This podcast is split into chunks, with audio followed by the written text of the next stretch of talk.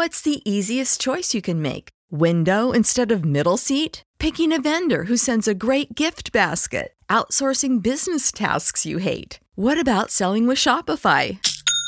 Whether you're selling a little or a lot, Shopify helps you do your thing, however you cha-ching. Shopify is the global commerce platform that helps you sell at every stage of your business. From the launch your online shop stage to the first real life store stage, all the way to the did we just hit a million orders stage. Shopify's there to help you grow. Whether you're selling scented soap or offering outdoor outfits, Shopify helps you sell. Wherever and whatever you're selling, Shopify's got you covered. Sign up for a $1 per month trial period at shopify.com slash try. Go to shopify.com slash try now to grow your business, no matter what stage you're in. Shopify.com slash try. True crime, unsolved cases, strange disappearances. Join me as we travel through the timeline of some of the darkest acts in human history. I'm your host, Kevin Eustace, and welcome to the first season of The Deadly Countdown. Episode 4 Jill Dando The Coldest Case. Jill Dando, known and loved by millions, has been brutally murdered. The 37 year old presenter died in hospital after being found shot through the head on her own doorstep. Tonight in West London, a massive police hunt for the well dressed man seen running away down the street in which she lived. That was the BBC News correspondent Peter Sissons announcing on the 9 o'clock news the murder of the much loved British TV presenter Jill Dando on April the 26th, 1999. But this was not your average murder. This, both in its execution and the fact the killer still remains at large, points much more in the direction of a professional hit. But the question remains why? Who would want a much loved TV personality professionally assassinated? Is it a mere coincidence that she hosted Crime Watch, the largest UK TV show which asked for the public's help to solve unsolved crimes? Or was she working on something much bigger? Something that would be so explosive to the nation if revealed, it was decided she needed silencing. Welcome back to the Deadly Countdown. I'm your host, Kevin Eustace, and this week we look at one of the most intriguing cases so far. But before we take a deep dive into this case, a few quick announcements. Firstly, I'm rather excited to say we've started a Patreon as of today. You can head over to patreon.com forward slash the deadly countdown. By joining our true crime community over there, you can gain ad free access to episodes 24 hours before they're released on the general feed. Not only that, but you can also receive access to a Patreon only podcast, The Cold Countdown, where twice a month we release an episode solely for our Patreons, which, just like today's episode, take a look at some of the cold cases that are out there intriguing people around the world. So, if you'd like to support the show, join our community, and receive early ad free releases, plus gain access to a Patreon exclusive podcast, head over to patreon.com forward slash the deadly countdown.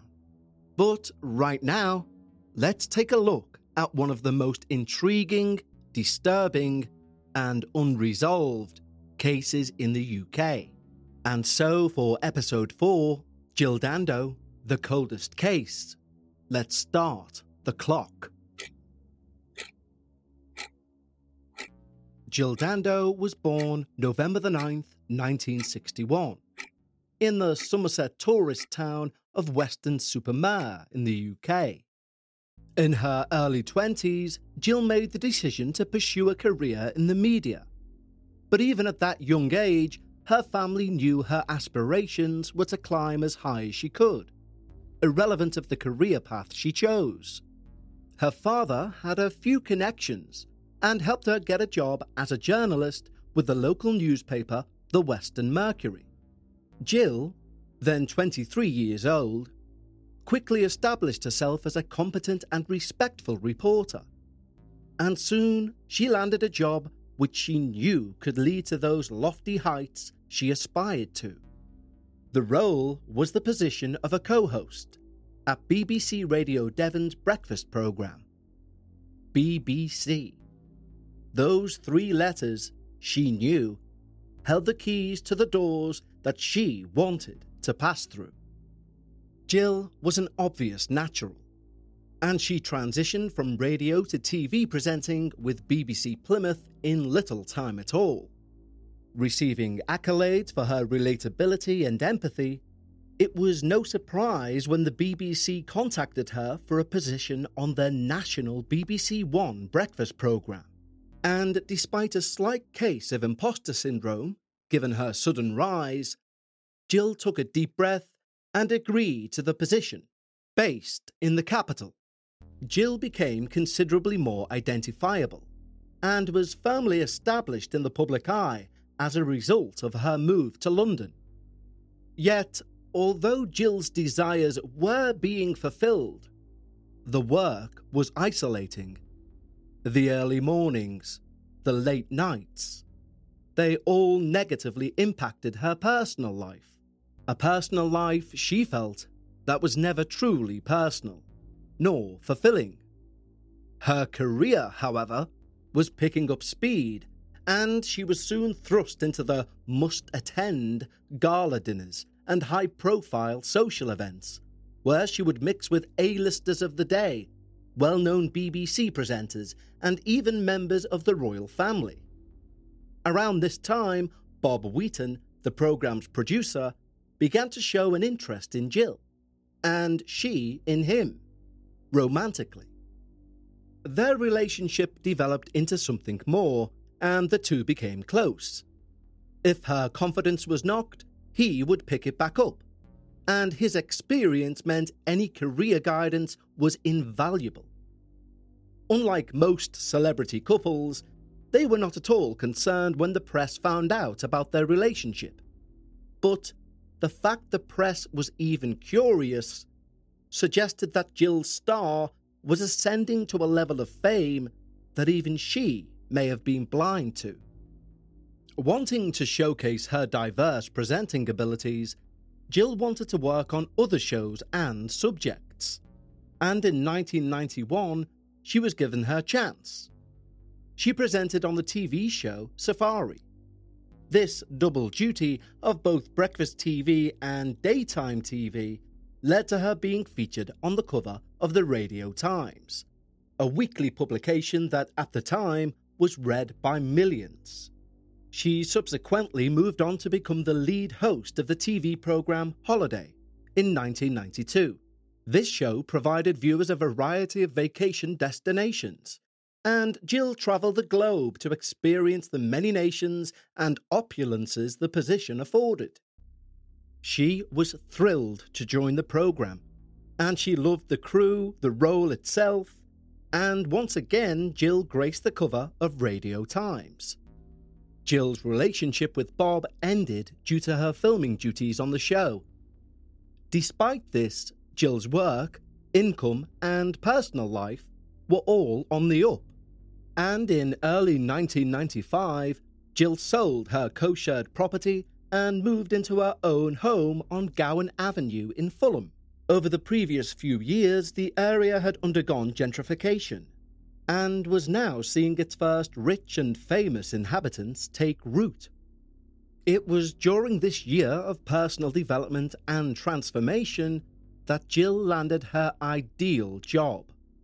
The host of the popular BBC One primetime evening programme, Crime Watch, a show which covered unsolved crimes from a live studio, showing reconstructions, CCTV footage, and interviewing investigating officers before offering a phone number for the general public, should anything jog their memory about the crimes featured.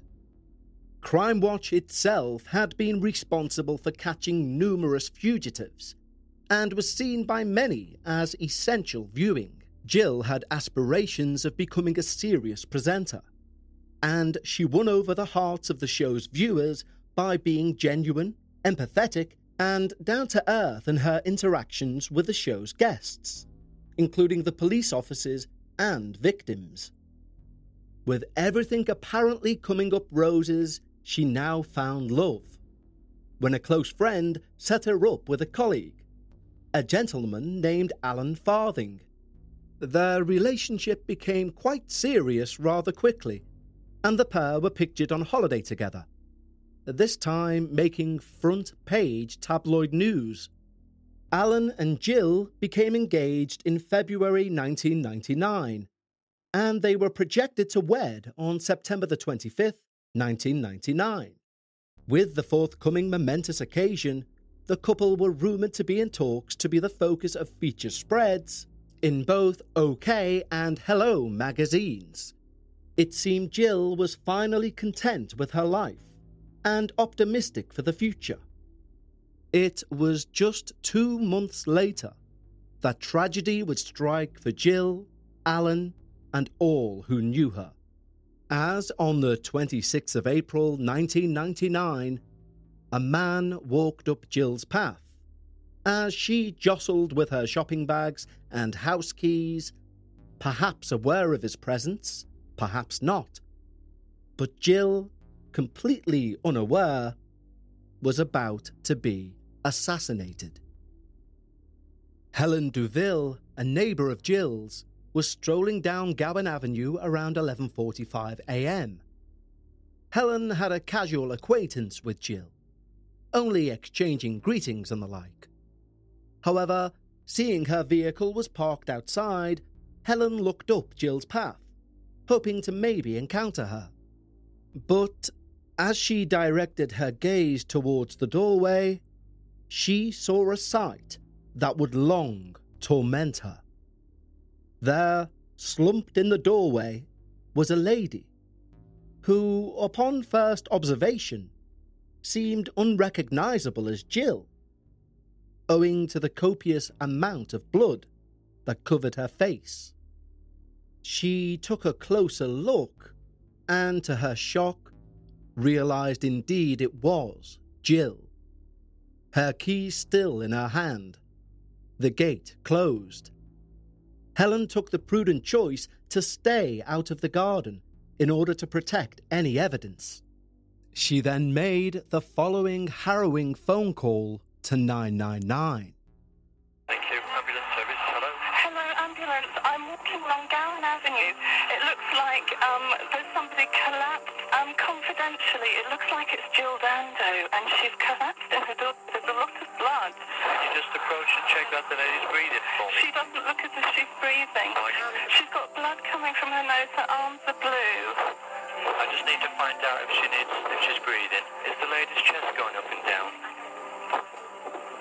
Oh my God, no, I don't think she's alive. Right, I'm okay. sorry, Never Adele. mind, don't worry. I'm going to get some help there as fast as As the police were initially joined by paramedics and then an air ambulance, Jill was swiftly taken to Charing Cross Hospital.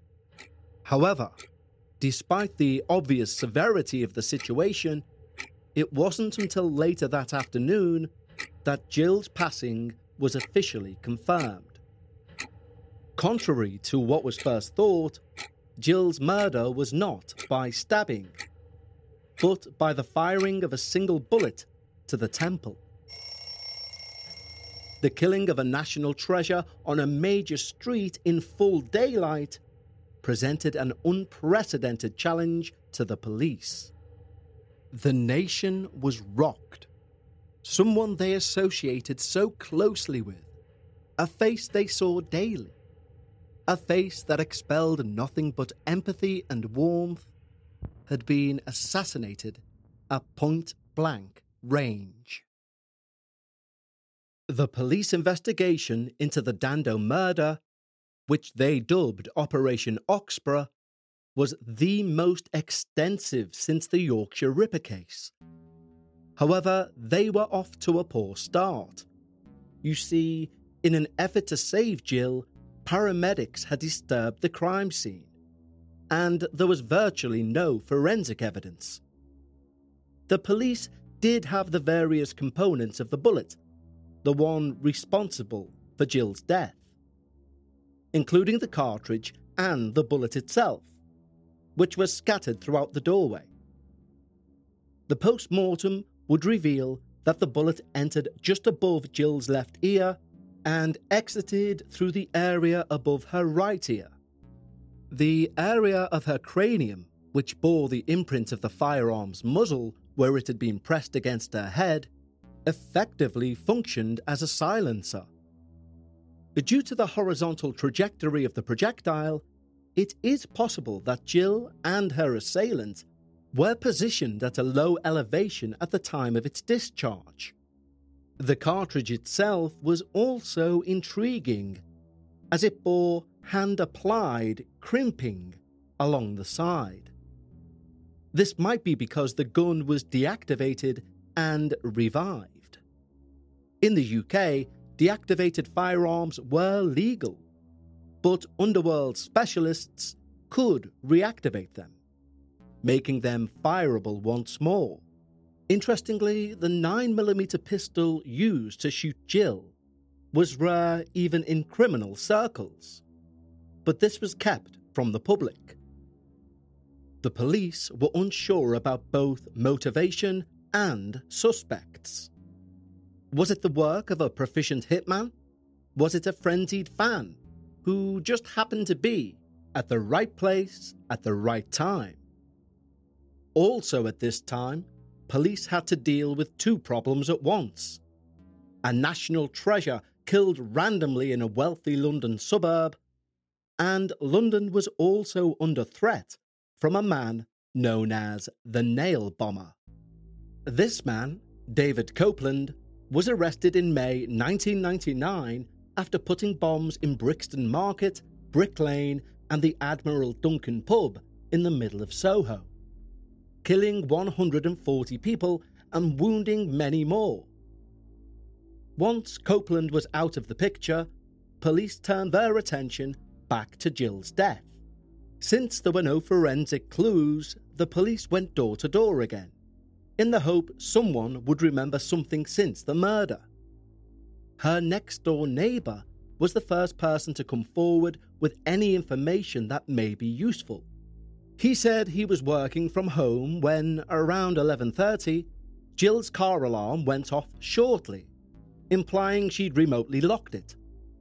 After 30 seconds, he heard a scream. Now, if you're like me, you're probably thinking, what else do you need to hear before you go and look? But the neighbour said it sounded like a scream someone would make when a friend pulls a joke or surprises you. Not the sort of scream that turns heads or implies danger. But he did peer out of the window and saw a man closing Jill's gate. He remarked he appeared well dressed, respectable, like a friend Jill would know. After glancing back up the pathway, the man left down the street. The empty handed cops were relieved. They now had a witness, one who would go on to describe the suspect as being strongly built, thick black hair, over 5 feet 7, and wearing a brown jacket. Also, apparently, holding a mobile phone. Well, this was manna from heaven for the police who finally had a description of the main suspect. But still, no one had observed the event. So, thrown together EFITs were passed around based on this minimal description, but the response was equally minimal. And so, in an ironic twist, the police turned to Crime Watch, the show that made Jill famous in those years before her murder, for help. The show, particularly because the case involved Jill, immediately agreed to help with the investigation and reconstructed what they knew of the crime for viewers. A flood of calls and leads forced the police to sort through a mix of nonsense and promising leads. Many tips came from people in the general area of Gowan Avenue, and many of them described seeing a man near and around the streets before and after the murder. They described a man wearing a similar jacket to the one described by the neighbour. Others mentioned a man on a mobile phone. Overwhelmed, detectives resorted to the basics. Who are we searching for? What is the motive? And what sort of person would have carried out this horrific crime? Jill's victimology was difficult to establish, since she was a prominent personality. Was this crime related to her personal, public, or professional life? The police were beginning to suspect a stranger killer, the sort of killer famously hard to identify, someone who kills the next person they see for no reason. Because it was odd how the offender knew when she was home, unaware, fumbling for her keys. That certainly points to a stranger killer, a chancer. But what if she was followed? That would point to something much more targeted, even professional. A chronology for Jill's day was created from 500 hours of CCTV, but nothing of interest was uncovered. It seems nobody followed Jill. Because a suspect was seen using a mobile phone and others saw a guy chatting on one, realizing this may be a missed lead, investigators analysed 80,000 local phone data recordings, time-stamped either side of Jill's murder but no investigation related information surfaced. Jill's funeral took place on the 21st of May 1999 in Weston-super-Mare, where she was born. The well publicised event reignited the public's interest in the case, and the police were put under pressure to put this to bed, to find someone, anyone, who had involvement with this murder. The issue wasn't suspects. They had tons of suspects. But it was like playing a game of Guess Who against a blank wall. They had no clues, no evidence, nothing that could exclude or highlight a single individual. The police decided to focus on people who had an unhealthy obsession with Jill, which was common for celebrities. But in this case, each obsessive could be a murderer. Around 150 people were found to have a deeply unhealthy obsession with Jill, including one guy who tried to get into her phone records, another who tried to gain access to her utility accounts, and one other who had hundreds of photographs of her on his computer. Yet they all had alibis. Now that the police were actively investigating compulsive stalkers, they started again, evaluating all the statements and leads from the very beginning, seeking anyone who matched the stalker description. A disability and housing non-profit repeatedly reported Barry Michael George, an early lead that was first disregarded. He came into their offices every day of the week of Jill's death, behaving suspiciously and agitating workers. Asbury Bulsara was his true name. The police cross referenced that name in their database and it matched with a Barry George, a man already known to them due to a conviction for a sex attack in the 1980s and also arrested when he turned up at the royal palace with only a length of rope and a knife. Those who lived in Jill's locale knew of Barry's problems, taking different aliases, telling people he was related to many celebrities. Often laughed off, the police began to look deeper into Barry George. They placed a tail on Barry, and to everyone's surprise, it was mundane, ordinary. Barry was not the person they were looking for. Although, arguably desperate for a lead anywhere, this did not stop the police. Detective Constable Gallagher decided to pay Barry a visit. However, he found no reply, so he left a note for Barry to make contact. And eventually, Barry did. And they interviewed him for the first time just shy of one whole year after the murder. They asked Barry about his whereabouts on the 26th of April the year before. Barry explained he'd been to visit some offices. He'd jumped a taxi that day. But he denied even knowing Jill, or that she lived in Fulham. Barry openly admitted to knowing how to use a gun, even offering to return back to his house with the police in tow. When asked, Barry happily shows the coat that he believes he was wearing on the day of the murder. Even though he was amiable to each of their requests, the police still decided to get a search warrant for Barry's house. In pursuit of evidence and armed with a warrant, but without Barry George being there or aware of the warrant, the police entered his house and took the coat he claimed to have been wearing at the time of the crime. They also discovered records on the price of guns albeit these seemed to be years old. Probably the most damning thing they found at the time was rolls of undeveloped film, with images of more than 400 different, and more importantly, unaware, women on them. However, while definitely cause for concern, none of them were of Jill Dando. Barry appeared to fit several of the suspect's traits, including an interest in weaponry and following women. Several images of Barry with a pistol were also uncovered. Police seized potentially valuable objects from Barry's residence, photographed them, and forwarded everything to the forensic lab for analysis.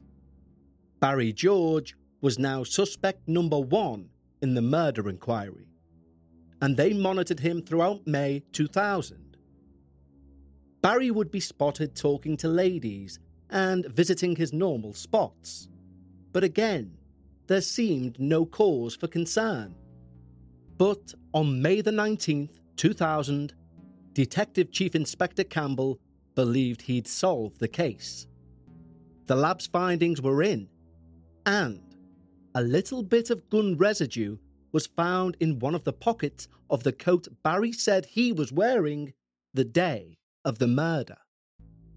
Although this particle was one thousandth of an inch in size, the laboratory deemed it to be consistent with the chemical composition of the projectiles that murdered Jill.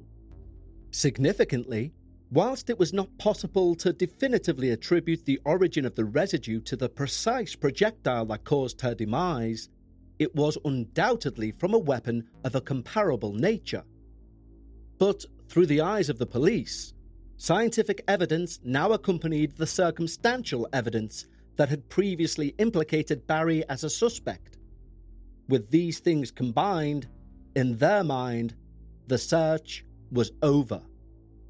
Barry George was apprehended on May the 25th, 2000.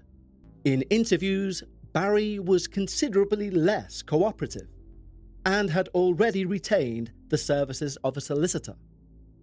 When Barry George exercised his right to remain silent, all interviews came to a halt. During this time, an identification parade took place, in which two of Jill's acquaintances, including the man who lived next door, were presented with a variety of men. Barry refused to participate physically. However, his photograph was displayed in the array alongside the others. Notably, Barry George was not identified by either person as the individual they'd observed traversing the street on that day. Despite this pivotal evidence, Barry George was accused of murder by the police, and the trial commenced in October 2000. The defense team said that the evidence against Barry was mostly circumstantial, with the exception of the minuscule one thousandth of an inch residue. They also argued it was completely unverifiable that this residue originated from the murder scene. The likelihood of the prosecution securing a conviction seemed largely unlikely, specifically with the evidence being mostly circumstantial. However, when the prosecution presented the forensic evidence in court, it was claimed to be conclusive proof that Barry George had not only confessed to wearing the coat during the time of the murder, but also that the gun residue inside the coat's pocket had been confirmed by a forensic team to be a high match to that of the crime scene. And this evidence seemed highly incriminating. But due to the coat being cleaned and worn for a full year before being taken into police custody, along with the potential for residue contamination at the laboratory, the defense made significant efforts to undermine the integrity of the evidence chain in the case. Barry refrained from testifying in the trial because medical experts determined that his epilepsy rendered him unfit to do so. Following the presentation of final statements by both parties, the jury was instructed to begin deliberations. The nation held its breath, awaiting the outcome. After six days of deliberation and re examining the coat for one last time, the jury reached their decision. On July the 2nd, 2001, by a 10 to 1 majority, Barry George was sentenced to life imprisonment. Shock reverberated in the courtroom as many people believed the Crown prosecution's case was weak, with little evidence, and the majority of people did not believe there would be a conviction. The defense team argued that the defendant's conviction was erroneous because of the uncertainty surrounding the forensic evidence, in particular, the potential for contamination due to the significant period during which the coat had not been examined, which were essential to their appeal. During Barry George's pre-trial detention, psychological evaluations were conducted. These assessments revealed that he had personality disorders, elements of ADHD, and potentially Asperger's syndrome. The evaluations definitively determined that his IQ was 76, indicating cognitive impairment. The test unequivocally showed that Barry George would have had difficulty comprehending the trial proceedings, as well as perhaps misinterpreting how his own words were perceived by others, especially the police. However, three judges rejected this allegation, and in December of that year, the House of Lords denied Barry George the right to further appeal. In his case, it seemed that that would be the end for Barry George, and the conviction would stand. However, as the doubt surrounding Barry George's conviction increased, popular opinion started to believe that he was genuinely innocent of the murder. In 2006, five years after his conviction for the murder, Barry George's new defense team presented the same forensic evidence. The forensic evidence that had sparked controversy during the first trial. However, significant advancements in forensic testing had been made, leading them to suspect this would render the forensic evidence inconsequential. Consequently, the forensic evidence given to the jury was indeed deemed inconsequential. The jury at the time was also informed that the gun residue corresponded to the firearm used in the murder, whereas, in reality, the residue could have originated from any firearm of the same kind, not just that specific firearm. The court upheld the appeal based on the forensic expert's determination that the particle, being of insufficient size, could not definitively establish its origin or establish a conclusive connection to the bullets used. Therefore, in 2008, a retrial was ordered with the exclusion of the forensic evidence. So the retrial went ahead with only the original circumstantial evidence that had been presented at the trial. And when the jury returned, Barry George was acquitted of the murder of Jill Dando. The police had to begin the process of clarifying that not only did they fail to apprehend the proper individual in 2000, but they are still unaware of the identity of Jill's murderer. No more details on the investigation into the murder of Jill Dando have been publicly disclosed by the Metropolitan Police. The murderer, or indeed assassin, of Jill Dando remains at large to this day. As you would expect, many conspiracies have sprung up around why Jill was assassinated. Maybe it was a criminal hit after a successful conviction following an appeal by Jill on Crimewatch. Another thought provoking conspiracy is that it was a revenge attack for a NATO bombing of Serbia's Radio TV of Serbia, and that a Serbian warlord named Arkan ordered the hit. Coincidentally, or maybe not so, a fellow journalist, Slavko Curuvija, was killed outside of his home as he was gaining entry a few days before Dando in Belgrade.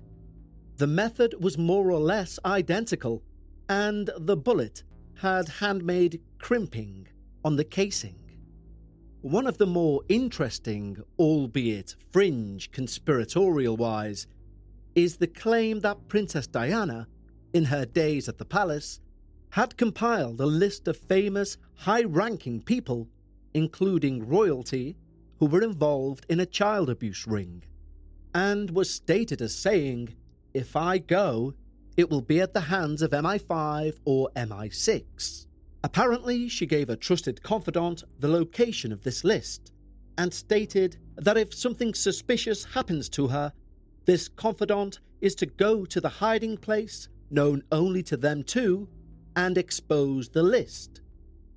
The day after her death, the confidant arriving at the Spencer estate, was passed by a black suited man, leaving the very room Diana's secret hiding space was. When the confidant went to the hiding space, they found it was empty. The list had been taken. It's widely believed Jill Dando, due to her initial rubbing shoulders with the rich and famous, had compiled a damning dossier herself exposing both high ranking politicians, famous personalities at the government owned BBC, and indeed royalty, thus prompting a preventative assassination. What's so interesting about this particular conspiracy theory is that this was circulating before any revelations about Jimmy Savile, the BBC long standing presenter, and any allegations around Prince Andrew and his relationship with Jeffrey Epstein. But conspiracy theories are just that until they're proven otherwise. Social media did not exist when Jill Dando was executed, but if it did, due to how everybody documents their day digitally and takes photographs everywhere uploading information second by second, maybe we would know the true murderer of Jill Dando. And maybe much, much more. But for Jill Dando, the coldest case, let's stop the clock. I'd like to thank you all for choosing to spend your time here with me on this show. You can find us on Instagram, Twitter, and TikTok, all at Deadly Countdown. And if you'd like early ad free releases and Patreon only podcasts, head over to patreon.com forward slash The Deadly Countdown.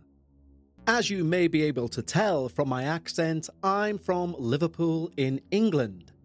And next week, we take a look at a case which is rather close to my own heart. He was shot late this evening in front of his apartment building in New York City. Apparently, he was killed almost immediately. The man who shot John Lennon walked up to the musician as he was leaving his limousine. According to eyewitnesses, he said, Mr. Lennon, and then fired at him point blank at least five times. That's right, next week we look at Mark David Chapman, the man who murdered John Winston Lennon. All audio used in today's show is protected by fair use, and links to each audio clip is in the show notes. So, until next week, when we take a look at the troubled mind of the Beatle killer. So, until next week, when we take a look at the troubled mind of the murderer of John Lennon, let's stop the clock.